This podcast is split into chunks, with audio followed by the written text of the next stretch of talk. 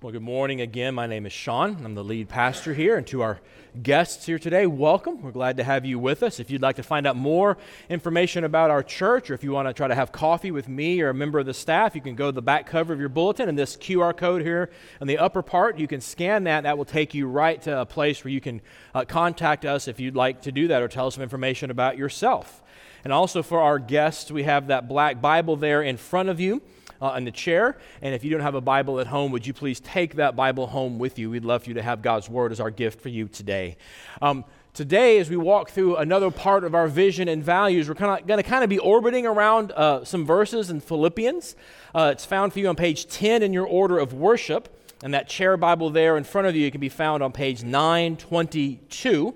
Uh, but before we get to that, let me remind you of where we've been with our, our values and our vision. Let me throw this up here so you can re- be remembered, be reminded about where we've been. So, our vision is a robust church, joyfully united to Jesus, our community, and each other. And it's become our new tradition to take the month of September and to review this with each other. So we live out this vision and the four values of live, grow, thrive, and go. So we've talked about live already. We did grow last week. Today we'll talk about thrive. And the next week, Donnie is going to walk us through the value of go. And the reason we do this, the reason vision is important is because the vision and our values show who we are.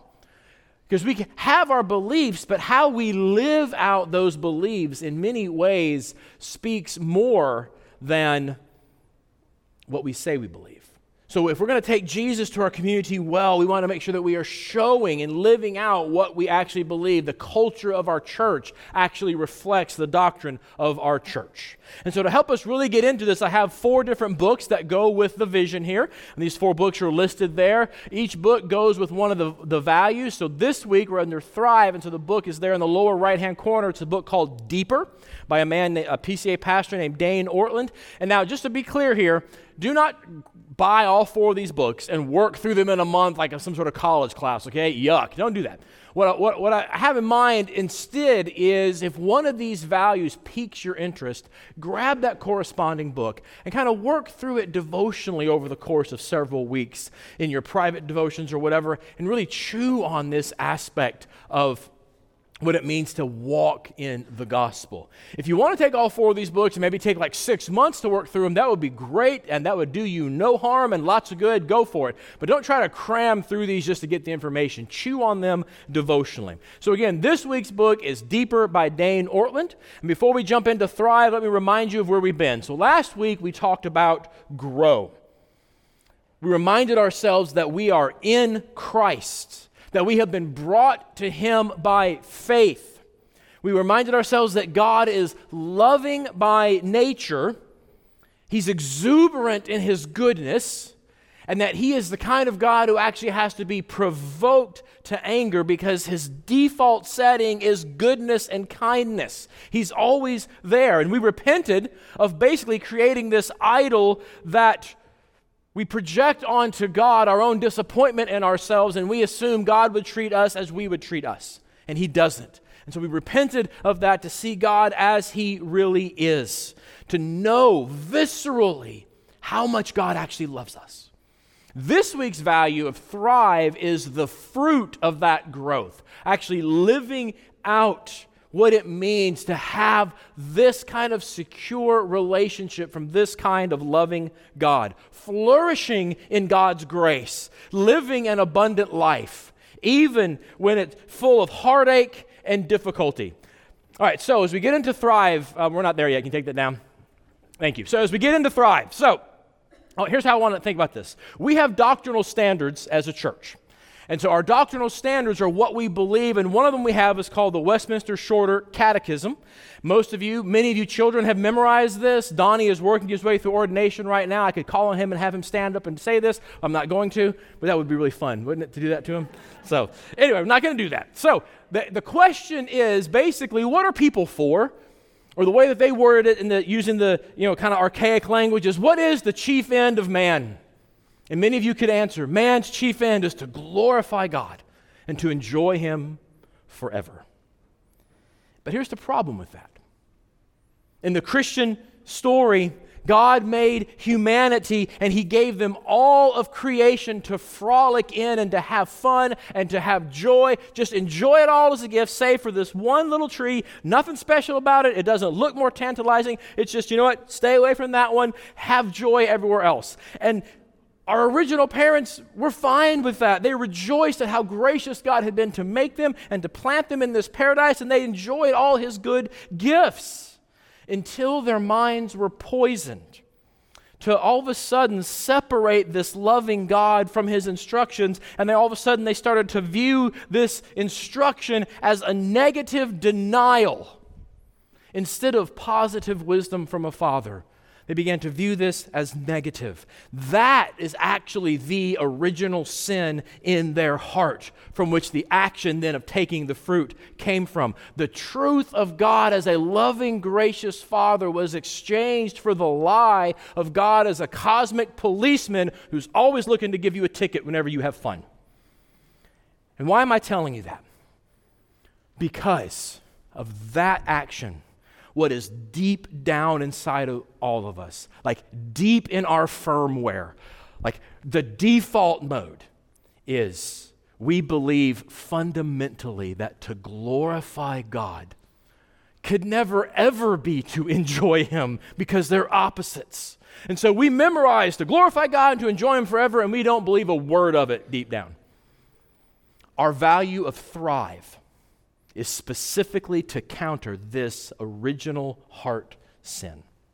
So now let me give you a definition of thrive. Look with me here. Here's how I want to define thrive it's a confident joy of being in Jesus, living under the Father's smile, and having constant encouragement from the Holy Spirit. So, with that in mind, let's look at today's passage, what we're going to kind of orbit around today. It's Philippians chapter 3. We're going to look at verses 12 through 16. It's found on page 10 in your order of worship, and it's found on page 922 in that chair Bible.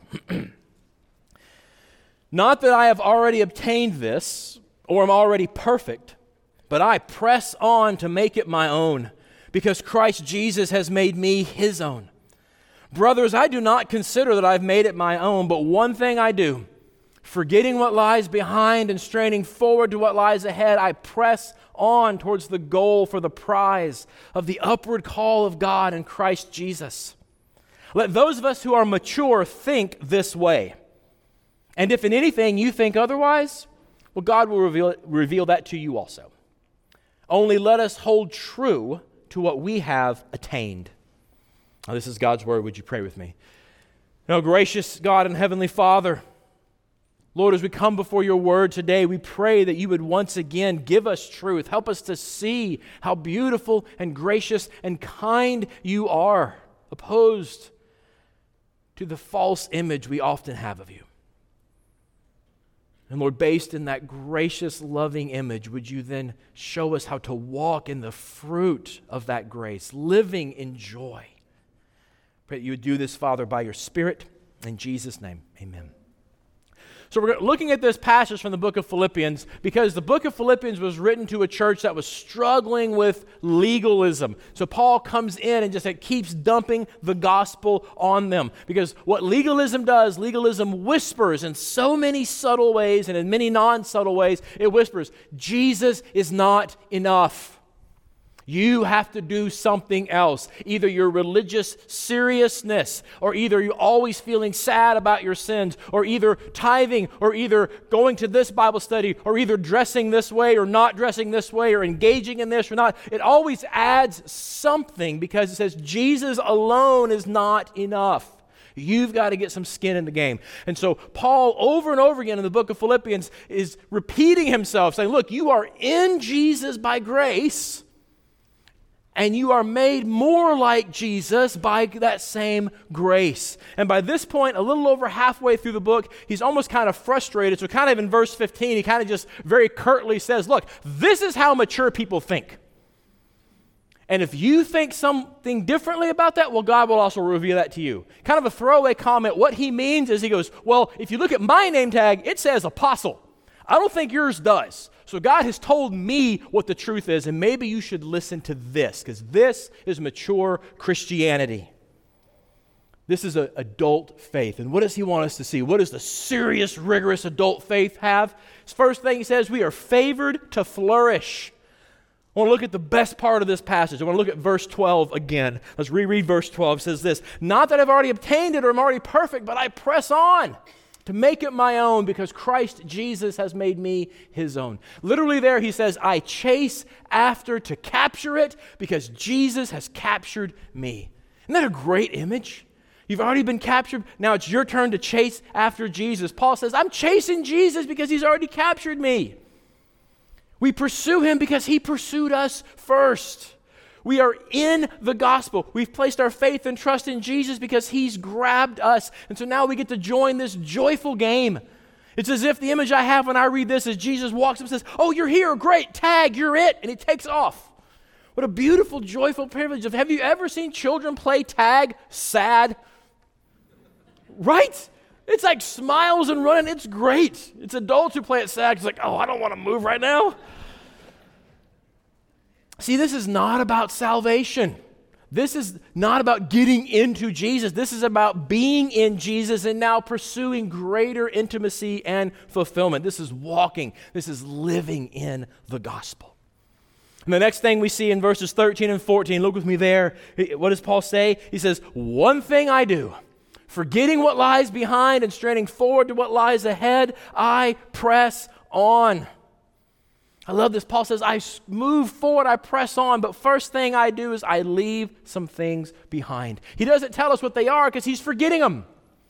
But just about seven verses before this, Paul reminded them that he was a persecutor of the church, that he had Christians arrested, he had Christians tortured, he had Christians killed and it was Paul's deep regret he carried most of his life. Later on in one of the books of Timothy, when he says, I'm the chief of sinners, he's not just making a theological comment on our total depravity. He's actually living in the fact that I used to persecute these people I now love so much.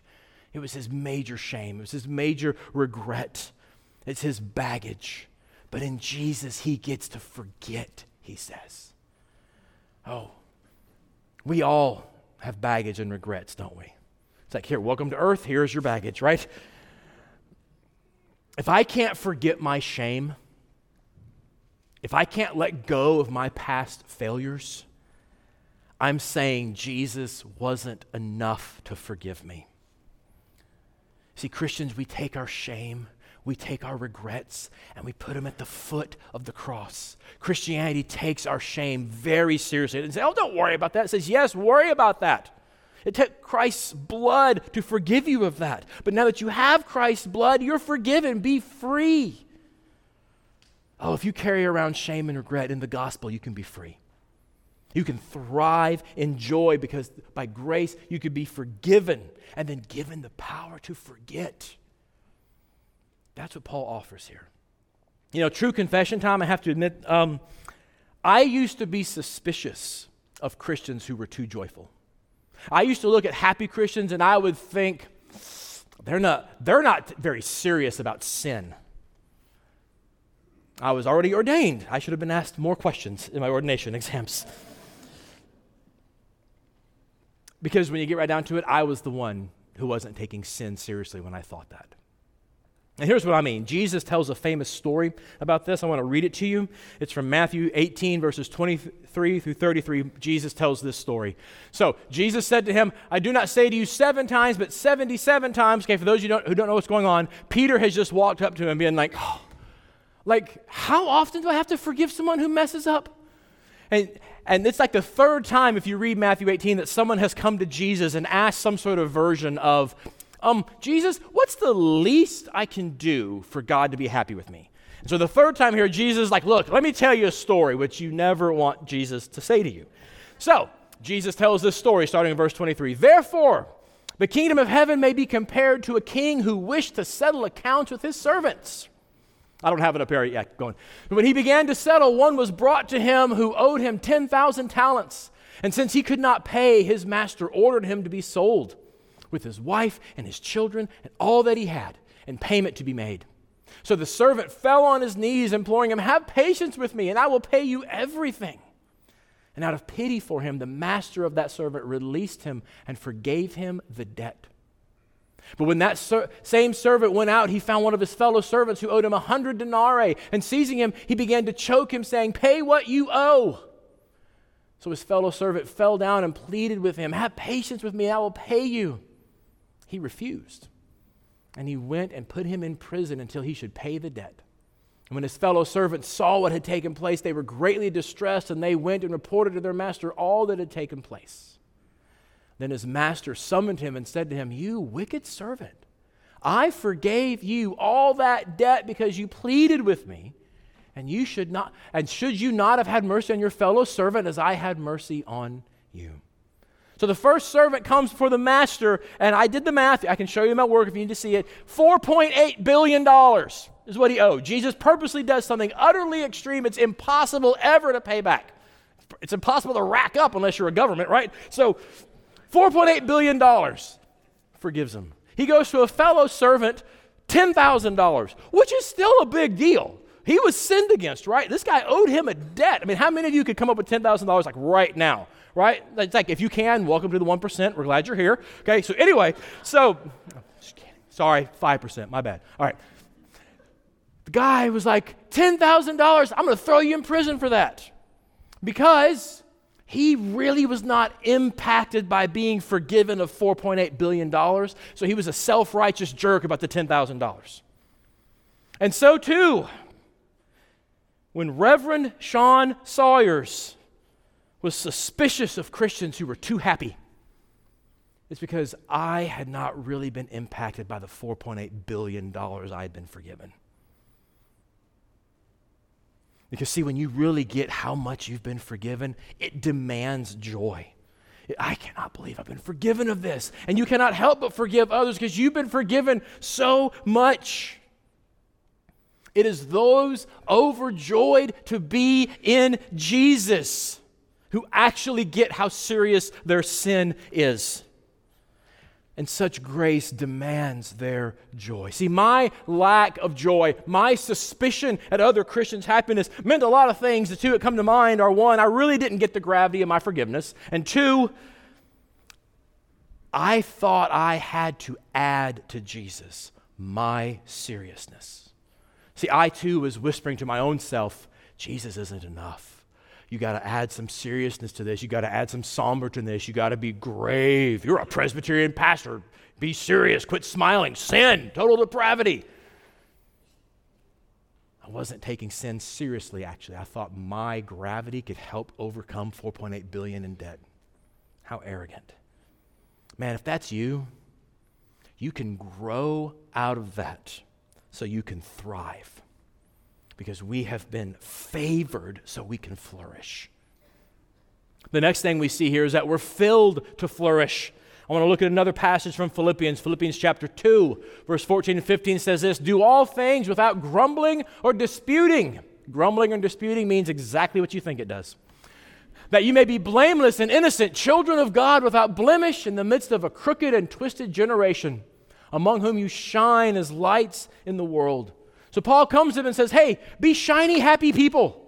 Quit grumbling, quit complaining, be happy people. And he just says, Do it, just do it. He says, Not only does this make you innocent and blameless before God, but you shine like the stars. Not just, you're so pretty. Okay, that may be part of it, but really what he's saying to that culture is navigational beacons.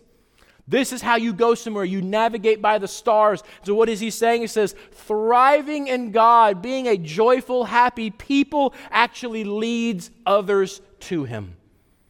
What a crazy thought, right? How great is that? So, as most of you know, I came from church planting in the Boston area. And when we planted Boston North Presbyterian Church, don't Google it. COVID destroyed it. It's not there. Anyway, when we planted that church, we had vision and values as well. And one of our values was recycle. And we did that because, one, there are things that churches do over and over again. And two, in a very secular community like ours that was very socially aware of certain things, that, that was like very relevant to them. Like my neighbors would Facebook shame people who didn't put their recycling bin out on the right day.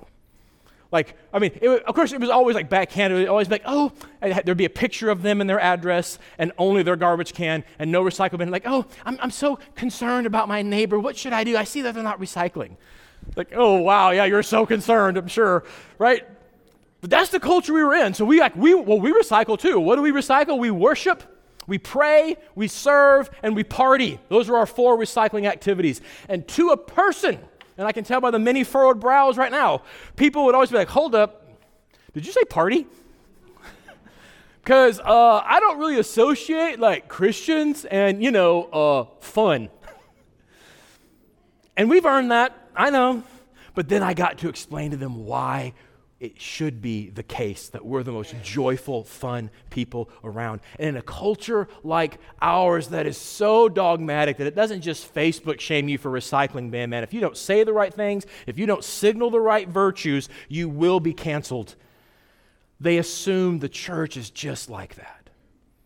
And we've kind of earned that. Okay, that's fair. But see, when we recognize the 4.8 billion in debt that our sins had, when we really recognize that, we go, oh, I'm the offensive one to God, not them.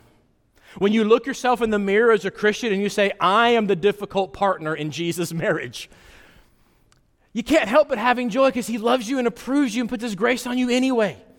He knew you were difficult to be married to, and he brought you into his relationship with him anyway. Jesus is not surprised that his bride is very recalcitrant and fickle. He loves us anyway. When you get that, you ha- cannot help but have joy and want to celebrate together the fact that we get that. Here's how Paul puts it in another place. There's no slide. I just want to read this to you. Ephesians chapter 3 verse 19, Paul is praying for them and he prays that the church would be filled with all the fullness of God. The fullness of God, God's self uh, what can we call it? God's self appreciation, God's self satisfaction. He is completely full in and of himself. He's not insecure. He doesn't need the approval of others. He is perfectly happy without you. Wow, wouldn't you love to be that person, right? Of that, God gives us, is what Paul prays. God, Paul prays that fallen, faltering, fall, flawed, failed people like us could be filled with all the fullness of God. It gets even crazier. Look at me at Colossians chapter 2. 9 and 10 says this For in him, being Jesus, the whole fullness of deity dwells bodily, and you have been filled in him. See, because we are in Jesus, who has all this fullness, we participate in his divine fullness. And this is something we receive by faith. We don't attain this. What a beautiful thought that we get to participate in the very self satisfactory life of God Himself because of our union with Christ. And as we saw last week, this is not some sort of gift that God the Father gives begrudgingly, like, fine, Jesus earned it, you can have it. He's overjoyed to give us of His fullness. He delights to fill us up with Himself. He wants us to flourish in joy, not wallow in shame, not wallow in regret. Forgetting what lies behind, we press on. That's thrive. So, the book for this value is a book called Deeper by Dane Ortlund.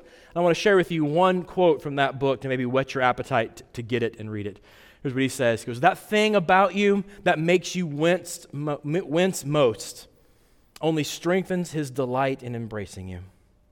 At your point of deepest shame and regret, that's where, where Christ loves you the most. If we are united to Jesus Christ, our sins do not cause his love to take a hit. Though our sins will make us more miserable, they cause his love to surge forward all the more. What a beautiful Savior. And when you get this into your heart, you'll thrive under this kind of grace because the gospel sets us free. You've been filled in Jesus so you can flourish. And the third thing we see here is thriving together. You will not thrive alone, period. Look at me. Hebrews chapter 10, verses 24 through 25 says this Let us consider how to stir one another up to love and good works, not neglecting to meet together, as is the habit of some, but encouraging one another, and all the more as you see the day drawing near. Notice it doesn't say not neglecting to meet together, but make sure you meet together. What does it say? It says not neglecting to meet together, but encouraging one another. The synonym, the purpose of meeting together is, to, is for our mutual encouragement. We're supposed to come together for encouragement. This is why virtual church doesn't exist. It's not a thing. It was always a band aid, it was never a replacement for the real deal. And those of you who are shut ins and watching from home right now, we miss you so much. We long for the day that you could be back with us as an encouragement and we can encourage you. Because we're meant to be together. And notice how he says there all the more because there's this natural tendency for our love for each other to grow cold, for us to kind of just get meh about things and to isolate ourselves. He says, no, you keep thriving together. then I love what he says this verse calls for, it says, stirring up one another. That's a very nice way to put a verb that means to provoke or to poke. Isn't that great? I just love that picture of that. We're supposed to provoke each other towards love and good works. So get out there and start poking and provoking each other to love and good works in Jesus. Because a bunch of thriving Christians manifests gospel culture. All right, what is gospel culture? Let me do this very quickly. I want you to understand what this is like. Maybe this will help you. This helped me. I want to show a slide here real quick. I want to walk through it. So, all right, so we have gospel culture on one side, we got anti gospel culture on the other. Here's how it works. So, from the perspective of me, let's look at gospel culture. When I see good in you, I honor you. When I see the good of God in you, I honor you, I encourage you. When I see the good of God in me, it makes me humble that a sinner such as me has, is reflecting anything of God. When I see bad in you in a gospel culture, I forgive you. When I see bad in me in a gospel culture, I have honesty about it. I walk in the light with brothers and sisters and find repentance. Now, in an anti gospel culture, or maybe a gospel challenge culture, when I see good in you, I have envy. When I see good in me, I have pride. When I see bad in you, I resent you for your failures, judge you. When I see bad in me, I hide. I put up that big religious veneer and start acting very proper so you don't ever look behind at my ugly. I can't let you see the real me. See, a group of thriving Christians comes together and says, We know our default is to envy, pride, resent, and hide. And so we want to come together and thrive together so we can honor and be humble and forgive and walk in honesty. You will not do this alone. So here are some practical steps. First of all, community groups. If you're in a community group, awesome.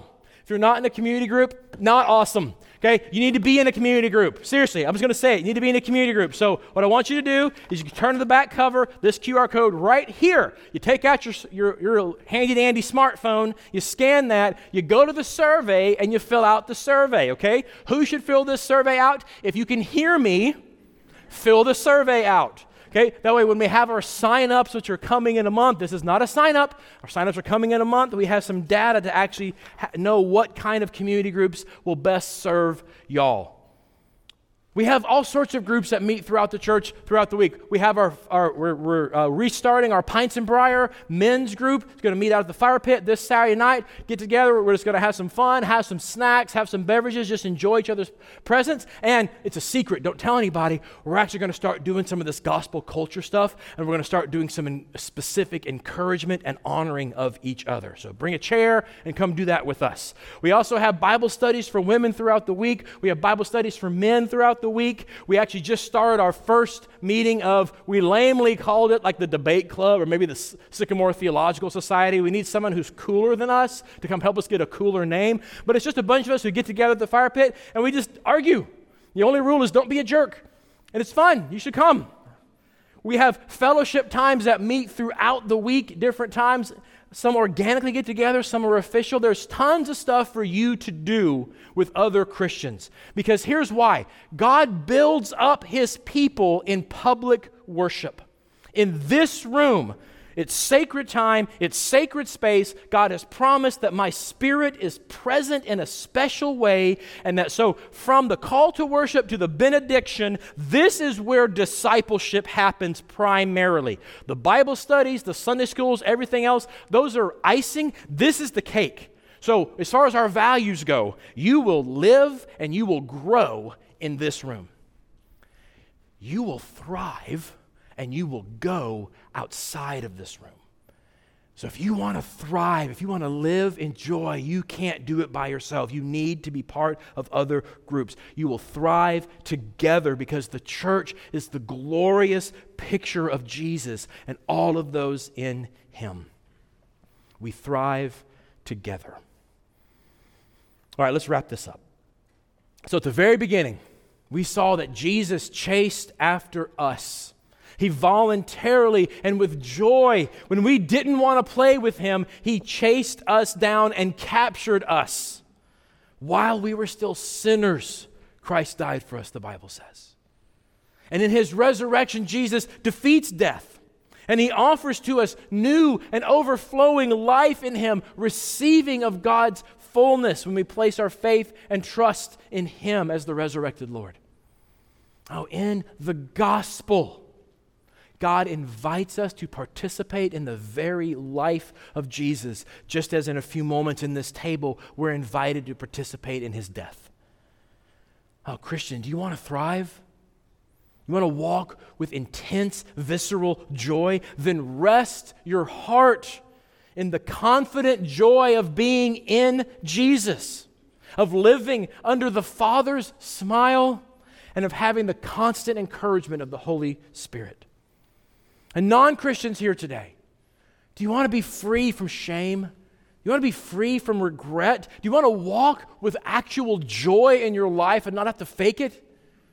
That's what's offered here. Now, you should want this gospel to be true. So make it your own because it is true. You can place your faith and trust in Jesus as the resurrected Lord, and you can do it right now. Let's pray together. Oh, gracious God and Heavenly Father, oh, Lord God, would you forgive us Christians for thinking the worst of you? for projecting our own disappointment with ourselves onto you and assuming that you would treat us like we would treat us. And instead, Father, would you help us once again in that repentance to see you as you are, as a God who is gracious and merciful, overflowing with goodness and kindness, ready to burst with mercy. Would you help us to walk in the joyful fruit of being your children? And Lord, we pray here today for those who do not know you that as Jesus Christ has been lifted up, shown to be crucified for sinners and raised for new life, that you would once again do your work of drawing people to yourself. Lord, would you cause many to repent and believe your gospel even now, that your kingdom would come and your will would be done right here as it is in heaven. We pray this, Father, by your Spirit, in Jesus' name. Amen.